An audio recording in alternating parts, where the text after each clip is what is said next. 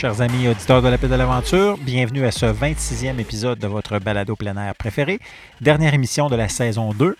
Derrière le micro, comme à l'habitude, ici Jean-Sébastien Massicotte. La Paix de l'Aventure est une présentation en collaboration avec le fabricant canadien de vêtements, de chaussures et d'accessoires plein air Arterix, de même que par la boutique Paga Québec, votre spécialiste des sports nautiques qui vous accueille en tout temps au www.pagaquebec.ca. Aujourd'hui à l'émission, nous avons la chance de recevoir Gary Lawrence, rédacteur en chef du magazine Espace et collaborateur voyage pour le Devoir et l'actualité.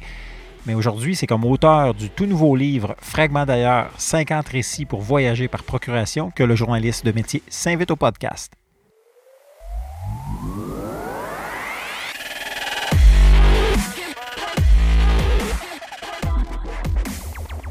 Gary, euh, très, très heureux de te recevoir pour que tu puisses nous, euh, nous présenter puis nous, nous, parler de ce nouveau livre, euh, Fragment d'ailleurs.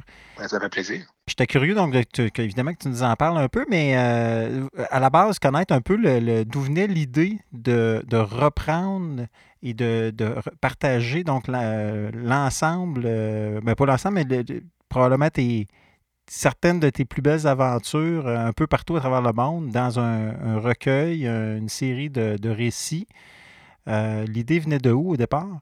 En fait, l'idée, c'était un peu de marquer le 25e anniversaire de ma vie professionnelle, entre guillemets, de, voyageur. En 94, je suis parti euh, faire un long périple de huit mois. J'étais un peu perdu. J'avais étudié en droit, puis j'avais zéro envie de travailler dans ce domaine-là. Donc, OK, je, vais, je largue les amarres, je vais aller réfléchir sur dans les sentiers de Corse et euh, dans les villes d'Europe, puis euh, euh, au Maghreb. Puis finalement, en revenant, j'avais beaucoup de notes. j'ai commencé à envoyer des articles dans les journaux et magazines, puis ça a tout de suite marché. Donc, j'ai, à, part quelques petites brèves intervalles, j'ai fait ça depuis donc 94. Puis je trouvais ça, ben, j'avais envie. J'ai tellement écrit beaucoup, j'ai tellement passé beaucoup de temps à peaufiner des textes je me suis dit, ben, ce serait le fun d'avoir une espèce de, de laisser une trace le plus, euh, plus euh, solide, entre guillemets, que, que des, euh, des, des, mots numériques emmagasinés sur un disque dur quelque part. Donc, j'ai fait un ménage, j'ai regardé tout ce que j'avais écrit, j'ai choisi 50 textes, donc en moyenne deux par année, qui présentaient bien un peu mon parcours de toutes sortes de façons, là, autant pour les pays que j'ai visités que les aventures que j'ai vécues, puis ou mes aventures. Puis, euh, puis voilà, donc au départ, je voulais le publier l'an dernier. Il y a eu toutes sortes de tribulations qui se sont poursuivies jusqu'en février où il devait encore paraître. Puis là, il y a eu la COVID.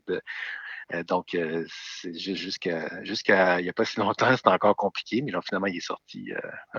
il est tout, il est tout prêt l'ensemble, un, peu le, départ de tout ça, on remonte à combien de temps à peu près pour ton le livre, à partir de l'idée, puis euh, le, travail ou le temps qui a été passé euh, à préparer tout ça? Euh? Ah, l'idée, ça fait quelques années que j'y pense. Quand je me, disais, quand ça fera 25 ans, ce serait le fun de marquer autant. Puis de donner une seconde vie aussi à des textes que je trouvais bons, puis qui étaient oubliés. Donc, on les remet un peu à l'avant-scène. Parce que là, essentiellement, ce que tu nous euh, proposes, c'est un espèce de, tour du monde euh, à partir de textes donc, qui ont été publiés euh, dans Le Soleil notamment, Le Devoir, au plein air, est-ce que j'en oublie? Ben, l'actualité, puis Espace aussi, puis Elle Québec aussi. Ben, J'ai longtemps collaboré à Elle Québec. Là. Donc, mais c'est surtout le devoir de l'actualité qui sont les plus, les plus, même le devoir, je pense, 80% du, du, livre, que ça vient, ça vient, du devoir.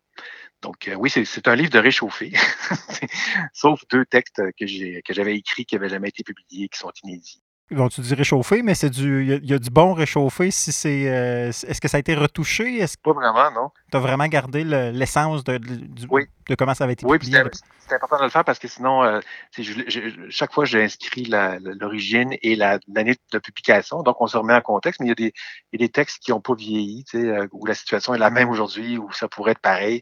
Puis d'autres, ben, on se remet en contexte, mais ça nous replonge un peu à l'époque. Donc, on voyage un peu à travers l'histoire, à travers le pays et les mots. Donc pour ceux qui te connaissent peu ou seulement de nom, euh, donc tu disais que tu as 94, un peu une remise en question. Tu te lances dans le voyage. Est-ce que tu voyageais déjà avant ça? Est-ce que tu étais déjà, par exemple, enfant ou est-ce que tu viens d'une famille de voyageurs? Parce que là, aujourd'hui, euh, ton, au compteur, tu as quoi, une centaine de pays? Euh?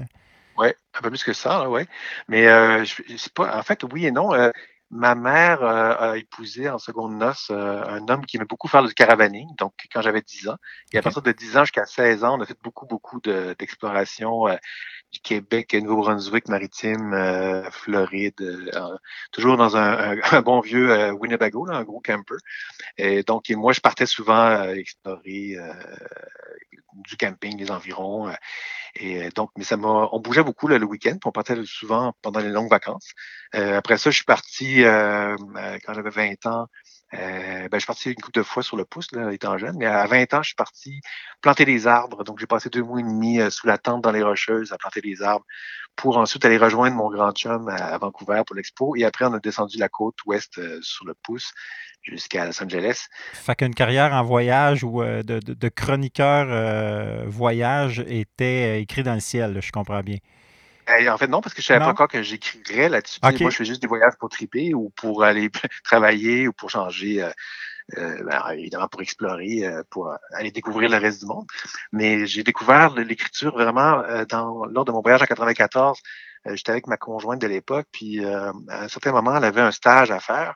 Et c'est jusque-là, on a passé deux ou trois mois ensemble. Mais là, à ce moment-là, je suis parti une semaine seule en Corse puis j'ai tellement capoté, j'ai tellement adoré la Corse que j'en revenais juste pas de tout ce que je voyais tous les jours. Puis j'avais personne à qui le dire parce que c'était au mois d'avril, c'était fermé partout. Il n'y avait personne, j'étais tout seul comme un chien finalement.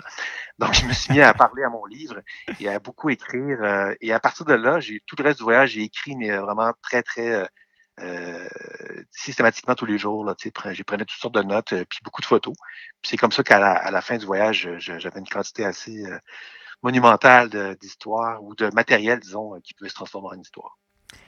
Qui va apprécier ou à qui s'adresse euh, le fragment d'ailleurs? Des gens qui aiment euh, lire sur les pays, mais aussi qui apprécient voyager à travers les mots parce que je, je, je, je, me suis toujours donné un point d'honneur de travailler mes textes de façon très fouillée, euh, un petit peu maniaque même, mon, affaire. Donc, j'aime autant voyager à travers les pays qu'à travers les mots. Donc, c'est un mélange des deux. Euh, puis, j'aime ça donner, euh, disons, une touche originale autant que possible. J'ai souvent vu des articles de tourisme ou de voyage ou d'aventure qui étaient un peu bon, trop descriptif ou trop proche de la brochure touristique. Moi, je me suis toujours donné comme objectif de faire différent puis de rendre ça euh, le point de vue narratif le plus intéressant.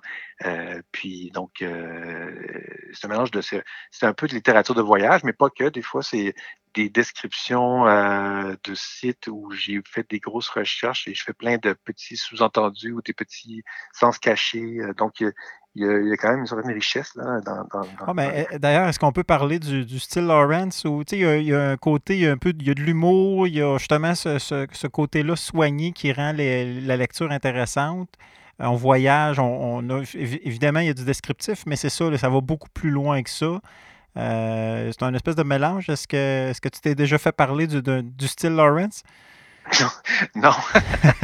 on, m'a déjà dit que oui, j'avais, une façon d'écrire particulière, mais non, on n'a pas encore euh, euh, euh, imposé ou suggéré le label Style Lawrence. on pourra peut-être commencer à partir de, ce, de ce bouquin-là. Mais, mais, effectivement, j'aime ça mettre de l'humour, j'aime ça J'aime ça égratigner un peu quand ça le mérite. J'aime ça être un peu ironique ou cynique euh, ou extatique quand c'est quand c'est le cas. Euh, parfois poétique, euh, parfois trop peut-être même. Mais, mais non, j'ai toujours aimé l'écriture depuis. c'est bizarre parce que quand j'étais tout jeune, mettons en sixième année, je pense, j'avais écrit un texte pour pour euh, dans un cours de français, puis moi, je trouvais ça bien correct, mais quand je l'ai montré à ma mère, elle était juste euh, complètement pâmée, puis elle l'a encadré, puis elle l'a envoyé à tous ses amis. Puis, mais après ça, il y a quand même une espèce de gestation où j'ai jamais pensé écrire, puis c'est quand je suis parti en voyage que j'ai réalisé que dans le fond, c'était ça ma vraie nature, puis que j'avais de la facilité là-dedans pour évidemment arriver avec 50, 50 euh, récits, il a fallu que tu fouilles dans les archives. Euh, tu es parti de, combien de textes au départ? Puis est-ce qu'il y a des aventures, j'imagine, que tu avais oublié que tu aurais découvert? Combien de textes que j'ai écrits? C'est en haut de 1000, c'est sûr. Là. Euh, je ne sais plus combien. Mais j'ai tellement. Quand j'écrivais pour l'actualité régulièrement, j'avais un blog, ben, le blog Voyage pendant presque 10 ans. Donc j'écrivais parfois jusqu'à trois fois par semaine. C'était pas toujours des longs textes, mais il y avait toujours des, beaucoup de textes que j'écrivais là. Euh, sinon, euh, des aventures que j'ai redécouvertes, Je pense pas parce que les, textes qui m'ont le plus marqué ou que je trouvais les meilleurs, ben, ils n'ont pas changé nécessairement avec le temps. je, savais exactement où aller les chercher. Je suis juste passé au travers de ma liste euh, parce que je tenais une liste de tout ce que j'ai écrit euh, jusqu'à ce que je fasse euh, des blogs voyages. mais donc, j'ai juste passé au travers des, textes. Puis en voyant les titres, là, je me rappelais, ah oui, ça, c'est ça, c'est ça serait bien celui-là. Puis après ça, j'ai fait un espèce de travail d'écrémage pour euh, qu'on se promène euh, un, peu partout dans le monde et dans le temps et dans les émotions et dans la longueur des textes. Donc, le, livre est monté aucunement de façon chronologique, ni thématique, ni par euh, pays. C'est ça, ça, représente un peu la façon que moi j'ai toujours voyagé, c'est-à-dire suivant le hasard ou les opportunités qui se, qui se présentaient à moi. Donc, quand tu lis ça, et tu passes de l'Allemagne euh, au Botswana, puis après ça, tu te ramasses en Jamaïque, puis après ça, tout de suite après, au Laos, puis tu reviens à Québec, au Québec. Donc, c'est, ma vie a toujours ressemblé à ça en voyageant. C'est, ce que j'ai essayé de, de, reproduire. Sans brûler de punch, euh, si quelqu'un devait lire seulement un ou deux textes, est-ce que tu serais capable de, de l'aiguiller ou est-ce que tu, pourrais arriver à faire un choix comme ça et dire, regarde, ça, ce texte-là est un incontournable, ce récit-là est et celui qui est le plus mémorable euh, pour toi? Oui, c'est sûr qu'il y en a que moi je préfère personnellement, puis j'en ai trois en tête. Là. Un sur euh, les îles Marquises, euh, parce que je suis un grand fan de Jacques Brel, donc j'ai toujours eu envie de voir où est-ce qu'il avait terminé ses jours et pourquoi. puis, donc je me suis rendu là, puis quand j'ai écrit le texte, j'ai quand je disais que je faisais des recherches maladie, je suis passé au travers de, évidemment de tous les textes de, de l'album Les Marquises, puis après ça, j'ai relu beaucoup de textes de Brel que je connaissais déjà par cœur pour trouver plein de petits euh, clins d'œil euh, que j'ai insérés là, ça et là dans le texte. Donc, ce, texte-là, c'est vraiment, ça m'a pris énormément de temps à le faire, puis je suis, je suis très content de ce texte-là. Sinon, il y en a deux autres que j'ai écrits complètement à l'inverse, dans, dans, le fond. C'est euh, quand je parlais tantôt de mon trip sur le pouce sur la côte ouest. J'ai pendant 20 ans, j'ai jamais écrit une note là-dessus. Et un jour, il y a eu une, euh, en fait, une opportunité qui s'est présentée à moi pour que j'écrive là-dessus. Et je l'ai pondu en euh, deux, trois heures. Donc, il était dans ma tête quelque part, puis il est sorti comme ça, bang. c'est un texte que j'adore parce que euh, c'est justement un des premiers trip que j'ai fait avec mon grand chum de l'époque qui est décédé malheureusement dans les années qui ont suivi d'un accident bête, ben, comme tout accident. Et, donc, mais le fait que je l'ai sorti comme ça, puis j'avais beaucoup d'émotions euh, en, écrivant, puis j'avais tellement d'histoires euh, rocambolesques rattachées à ce voyage-là, tout est là-dedans. Puis le dernier, c'est un, un, euh, site horrible que j'ai visité au Rwanda. Donc, évidemment, il y a beaucoup de sites des mémorials, des mémoriaux, excuse-moi, qui sont euh, qui sont ouverts au public au, Rwanda pour euh, qu'on se rappelle à quel point ça a été horrible. Euh, mais celui-là, c'était particulièrement bouleversant. mon guide voulait pas m'amener parce qu'il avait peur de, rencontrer les fantômes de ses ancêtres qui étaient peut-être là. Puis c'était un endroit à, vous glacer le sang. Là, euh, les, des corps euh, qui avaient été extirpés d'un charnier qui étaient chaulés puis exposés sur des, des sommiers dans une ancienne école. Tu sais, c'est une espèce de, de cadre complètement cauchemardesque. Puis euh, tu as un guide qui te raconte tout ce qui s'est passé là. C'était bouleversant, puis je pense que ça, ça transparaît dans le texte que j'ai écrit aussi. J'ai amorcé, j'ai malheureusement pas eu le temps encore de tout compléter le livre. J'ai eu la, donc la copie récemment, je suis en train de passer au travers, mais effectivement, ça se lit euh, de, façon. Euh, ça se lit comme du bonbon. Fait que j'ai hâte, j'ai pas tout. Euh, j'ai hâte, entre autres, à Brel, parce qu'effectivement, les Marquises et Brel, je suis un fan aussi. Fait que j'ai bien hâte de lire celui-là. Mais c'est effectivement, il y en a pour, pour tous les goûts. La sortie du livre était donc planifiée, euh, tu disais en février, était reportée. Là, on tombe après ça dans la COVID. Comment qu'on lance un livre? Comment ça s'est passé, la, période, euh, la période COVID? C'est très pénible parce que les imprimeurs n'avaient le droit que d'imprimer que les journaux ou euh, qui étaient considérés comme un service essentiel ou les magazines d'actualité. Mais les, euh, les livres, c'était secondaire. Euh, et donc, on savait jamais quand est-ce qu'ils allaient avoir le droit d'imprimer le livre. Donc, déjà, on savait pas. C'était une grosse variable. Et ensuite, ben là, encore fallait-il que les librairies soient ouvertes pour qu'on. bon, ben, c'est sûr qu'on pouvait acheter des livres à distance pendant, pendant la pandémie, pendant le confinement. Mais c'est pas aussi facile que d'aller chez Renaud Bré puis voir le, évidemment le livre puis être attiré par la couverture puis l'acheter. Donc, deux, deux variables très, très stressantes et emmerdantes. Et ça a duré jusqu'à il n'y a pas si longtemps. je l'ai su peut-être il y a un mois là, que le livre, OK, c'est beau, on l'imprime telle date, puis on le lance telle date. Ben, on le lance, on le sort parce qu'il n'y a pas de lancement. Une autre affaire, je ne peux pas faire de lancement aller dans une librairie au port de tête, mettons, ou chez Renaud Bré, puis inviter les gens à venir pour une séance de signature. C'est pas encore. On vient à peine d'apprendre qu'on pouvait avoir 50 personnes dans un même lieu, là. Puis là, on essaie d'y penser qu'est-ce qu'on pourrait faire pour le lancer, mais c'est ça, un autre problème. Est-ce qu'il y a eu des ajustements? Parce qu'en quelque part, sinon, il y, a, quand même un timing et un ajustement qui est assez, assez incroyable. Le, sous-titre qui est 50 récits pour voyager par procuration, est-ce que c'était déjà choisi ou vous avez ajusté par la suite? Non, non, c'est ça qui est drôle, c'est que c'était choisi depuis longtemps. C'était même avant qu'on découvre qu'il y avait un virus qui se promenait sur la planète, on avait choisi comme ça. Parce qu'en ce sens-là, il y a quand même une opportunité, ou du moins, ça tombe à point dans le contexte où justement les gens restent peut-être de moins voyager loin. Euh, et là, cette, cette chance-là, quelque part, de voyager grâce à tes mots. Oui, absolument, c'est ce qu'on se dit. J'espère que ça va s'avérer. Le, justement, il t'en parle dans ton introduction, euh, donc tout un peu le, côté, je dirais peut-être un peu plus sombre du, voyage de masse, euh, le surtourisme. J'aime beaucoup l'expression, notamment les, les pouristes. Euh, est-ce que c'est quoi le constat que tu fais? J'imagine que tu as, profité un peu de l'occasion de cette rétrospective, de, de, ce regard en arrière pour un peu euh, réfléchir sur où, s'en va le, tourisme et le, et le voyage, dans le sens qu'il y a probablement des choses que tu décris, que tu racontes, qu'on pourra peut-être plus jamais faire, ou en tout cas certainement pas de la façon, euh, de la façon que toi tu l'as vécu.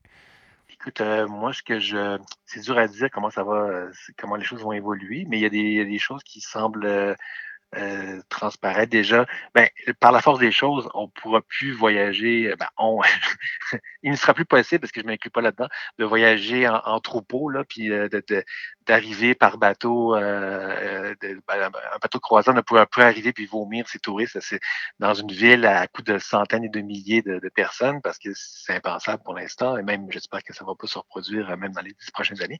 Donc ça, c'est, j'ai l'impression qu'il y aura de, de plus en plus de petits groupes, là, ne serait-ce que pour les premières années. Est-ce que ça va rester? Je l'espère, mais euh, sinon, euh, le fait que les vols, euh, il y a beaucoup d'inconvénients. On voit déjà sortir des articles sur des gens qui commencent à, reprendre l'avion, puis ça a l'air compliqué. Puis je pense qu'il y a bien des gens qui vont se dire Ah, je pense que je vais attendre avant de reprendre l'avion, puis je vais, en profiter pour explorer l'Amérique du Nord, je sais pas. Donc, de, de, ce seul fait-là, je pense qu'il y aura beaucoup moins de monde sur euh, des sites euh, normalement très fréquentés et ça pour plusieurs années. Par contre, est-ce que ça va durer? Ça, j'en doute parce que dès, qu'il y a de l'argent à faire, euh, il y a toujours quelqu'un pour relancer la machine.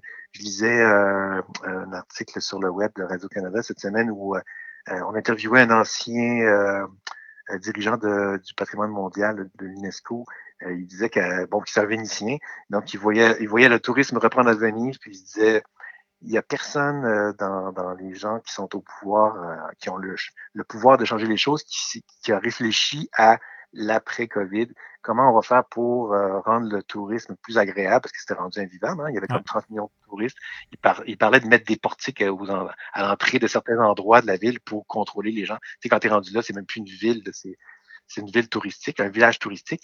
Donc, mais il disait qu'il n'y a personne qui n'a pensé à, à, à, au, euh, aux prochaines années parce qu'il n'y a plus de penseurs dans cette ville-là. Il y a juste des administrateurs. Les penseurs, les intellectuels, ils ne, vivent plus à Venise, ils vivent ailleurs. Donc, il y, a, personne qui. Il y a juste des gens qui veulent faire du cash. Et, euh, et, évidemment, il y a 100 000 personnes qui vivent du tourisme à Venise et autour. Tous ces gens-là ont juste hâte que ça reprenne, puis tu sais, les gondoliers, ils veulent avoir le plus de monde possible. Donc, toute cette, euh, cette espèce de dynamique de, de profit qui est pas mal celle qui, euh, qui dirige le monde touristique en général, je parle at large bien sûr, ben, j'ai l'impression qu'elle va renaître d'un jour ou l'autre. Donc, on risque de, de, revenir probablement dans nos mauvaises habitudes euh, au niveau touristique en tout cas une partie de la population certainement, mais euh, j'ai, au moins, je ne sais pas, peut-être que les gens qui vont redécouvrir des sites ou qui vont découvrir des sites avec cette nouvelle façon de voyager en plus petits groupes, euh, de nouvelles façons de voyager, peut-être que la randonnée, euh, moi j'adore, j'adore faire des, des randonnées d'une semaine. je me rappelle encore avec beaucoup de, d'émotions au Cap Vert pendant une semaine. J'adorais euh, arriver dans les villages le soir par le sentier, un peu comme euh, autrefois quand il n'y avait pas de route, c'était les sentiers muletiers. Tu arrivais vraiment à hauteur d'homme Euh, il n'était pas du tout intrusif. Euh, les gens te remarquaient presque pas. Euh, puis euh, c'est ce qui se passe quand tu fais ce type de voyage. Peut-être qu'ils vont être intéressés à essayer ça et réaliser à quel point c'est beaucoup plus agréable comme, comme type de voyage. J'espère qu'il y aura un engouement pour ce genre de, de séjour. même chose pour les voyages à vélo. Tu sais, tu arrives en vélo, tu n'es pas menaçant, tu n'es pas, pas comme un autocar de, de, de, de 10 roues avec 150 personnes à bord qui, qui débarque puis qui, euh, qui, est agressant finalement.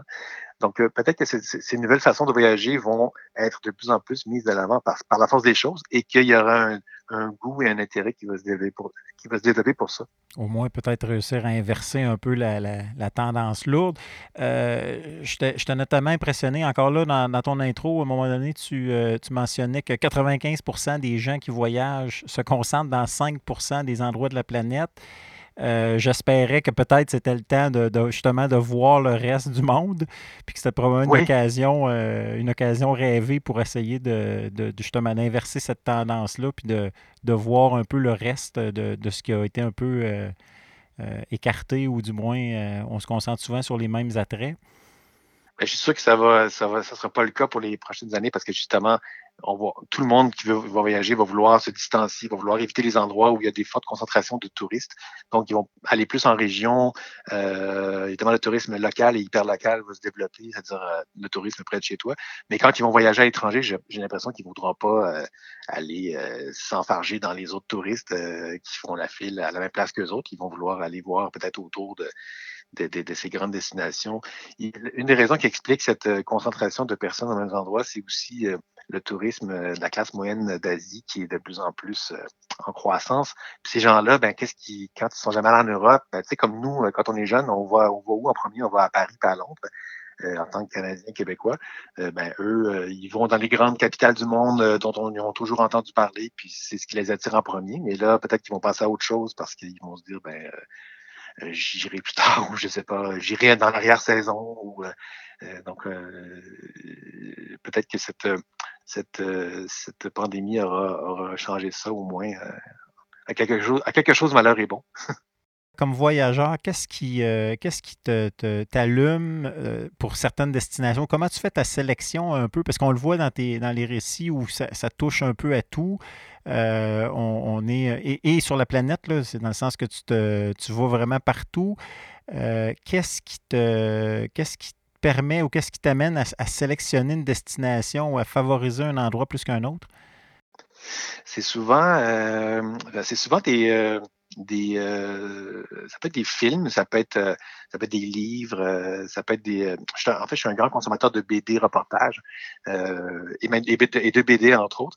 Tu vois, ben, on revient sur l'exemple de Venise, mais il n'y a aucun livre ou aucune autre influence qui, qui m'a permis d'avoir envie d'aller voir Venise autant qu'un qu'un livre de Corto Maltese qui s'appelle Fab de Venise, où ça se passe en 1920, pendant la montée du fascisme, euh, il y a des histoires de sociétés secrètes et de loges cabalistiques. Il y a beaucoup de mystères. Corto Maltese part à la recherche d'une émeraude mystérieuse. Mais tu sais, tout le dessin, puis toute l'histoire, ça m'a tellement euh, fait euh, fantasmer sur Venise euh, que j'ai eu envie d'y aller comme, comme tout le monde, mais pour d'autres raisons que, que d'aller faire un tour de gondole.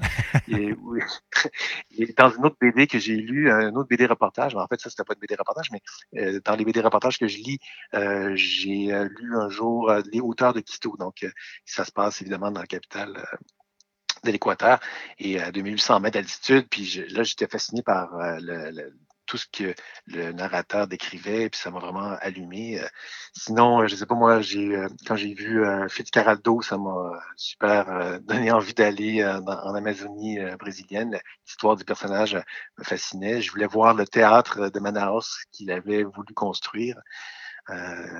puis, ben, plus jeune que ça, Tintin, évidemment, c'était une impulsion. Il y a toutes sortes de, d'histoires que j'ai vues dans Tintin qui m'ont euh, qui m'ont allumé. Et quand je lis le site de euh, en fait, quand, je m'interroge parfois sur mon, attrait des Balkans, mais j'ai un très fort attrait envers les Balkans. je pense que ça vient des, des, de la Bordurie, de la Moldavie, qui sont des pays fictifs, évidemment, mais qui sont dans, dans, la, dans la région de la Bosnie et d'Albanie. Donc, il y a vraiment une, multitude de, de, de sources d'influence euh, qui m'ont euh, qui m'ont donné le goût d'aller dans, dans certains pays. Puis là, post-COVID, Gary Lorenz rêve à quoi ou rêve comment? comment il voit son, ses futurs ben voyages? là, il, rêve, il rêve qu'il serait là où il devrait être s'il n'y a pas eu la, crise et la pandémie. Là, je devais aller en Ouzbékistan puis au Tadjikistan en randonnée justement pour euh, deux semaines euh, présentement. Donc, euh, je ne sais pas quand est-ce que je vais pouvoir y aller parce que je, me demande les premiers voyages qui vont recommencer. Ça sera probablement des destinations plus accessibles.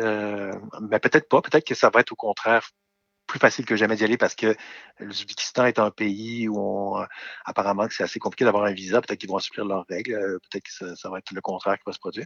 Mais euh, sinon, euh, moi, j'ai plein de fantasmes de voyage que j'ai pas encore assouvis. J'aimerais beaucoup aller. Je suis pas encore allé au Népal ni au Tibet.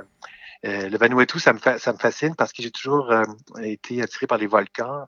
J'ai plein, de rendez-vous manqués avec les volcans. J'ai fait euh, beaucoup de rando pour euh, aller voir des volcans en activité. Puis à chaque fois, je me suis, euh, je suis revenu bredouille, mais c'est partie de, c'est partie de ce type de tourisme d'ailleurs. Suis même passé une semaine autour de l'Arénal au Costa Rica pour essayer de le voir cracher un peu de lave. Ça marchait pas. après ça, le Stromboli dans les îles euh, sicilienne, même chose. Mais le Vanuatu, c'est un, euh, un, des endroits du monde où tu es sûr de voir un lac de lave. C'est sur l'île, le, le, le, d'Ambrim, je crois. Il y a aussi euh, euh, l'Erta Ali en Éthiopie, qui est encore un lac de lave. Donc là, c'est sûr que quand je vais y aller, je vais la voir, la, fameuse lave. Mais ça, c'est des obsessions que, que, que, je continue à alimenter, là, que je vais assouvir un jour. le plus tôt sera le mieux, je te le souhaite. Est-ce que la pandémie a amené euh, justement, par contre, certains, euh, certains changements dans ton approche, par exemple, ou dans, ta façon de, d'approcher, de, planifier tes voyages? Euh, ben, je peux pas te le dire encore parce que j'essaie de planifier juste mes vacances euh, au Québec avec ma famille, puis j'ai bien de la misère à me brancher. Fait que pour ce qui est de partir à l'étranger, c'est encore plus compliqué. Mais euh, non, je, vraiment, je me tente, là, puis je, suis euh, activement tous les jours à l'actualité pour voir ce qui ouvre, ce qui est possible. Et non, je, regarde le Bas-Saint-Laurent, puis, puis la, la Gaspésie peut-être, mais j'ai l'impression qu'il va y avoir beaucoup de monde en Gaspésie cet été, donc je ne suis pas sûr que c'est une bonne idée. Il faut bien choisir. oui, c'est ça. Sinon, je ne sais pas encore. non, je, c'est un peu, un, peu le, le, vide pour ce qui est de repartir à l'étranger. J'attends. oui, parce que dans, ton cas, ça doit être quand même une, euh, une situation inédite au-delà de. Bon, c'est une situation inédite euh, de façon générale avec la pandémie, mais de ne pas avoir de voyage planifié, c'est quand la dernière fois que c'est arrivé? Ben, ça, c'est une bonne question parce que ça m'est jamais arrivé depuis que je fais ça. Euh, puis d'ailleurs, c'est, vraiment moi ce qui me tient en vie, euh, euh, façon de parler, mais ce qui me fait vraiment vivre, c'est de penser que je vais repartir bientôt. Puis après ça, il peut y avoir plein de trucs plates dans ma vie, puis trop de travail, je m'en fous. Je sais que je vais partir, mettons, deux semaines marcher sur l'île de la Dominique ou je ne sais où. Puis ça, ça me, ça me, ça me stimule beaucoup. Alors là, pour l'instant, je, j'ai, mes rêves sont un petit peu euh, étouffés là, par, par cette, cette crise, mais en même temps, je me dis, bon, ça va pas durer tout le temps, puis ça va finir par revenir. Puis euh, dans le pire des cas, j'ai quand même vu assez dans ma vie pour euh, pouvoir passer une couple d'années sans, euh, sans, sans euh, m'éclater à l'autre bout du monde. ouais, pour ceux qui en douteraient, en tout cas, je les invite donc à, découvrir sans modération, donc fragment d'ailleurs. Le livre est en vente donc depuis le depuis mardi, là, je, on est jeudi, donc le 16, c'est bien ça, le, 15. Donc, depuis euh, le livre est en, le 16, Donc, le livre est en, vente depuis le 16. Euh, la plupart des librairies, je suppose? J'imagine, oui. J'espère. Eh, souhaitons-le, souhaitons-le. Sinon, bon, euh, quand même sûrement facile à trouver donc en ligne. Oui, on peut l'acheter sur on peut l'acheter sur leslibraires.ca. Ça, c'est une bonne façon parce que tu peux le commander et demander qu'il soit livré dans une librairie près de chez toi si jamais ils ne l'ont pas en stock. Ben, merci beaucoup, euh, Gary, pour euh, ta présence à l'émission. Ben, merci à toi. Bon succès pour le livre. Ben, merci, et euh, puis à bientôt.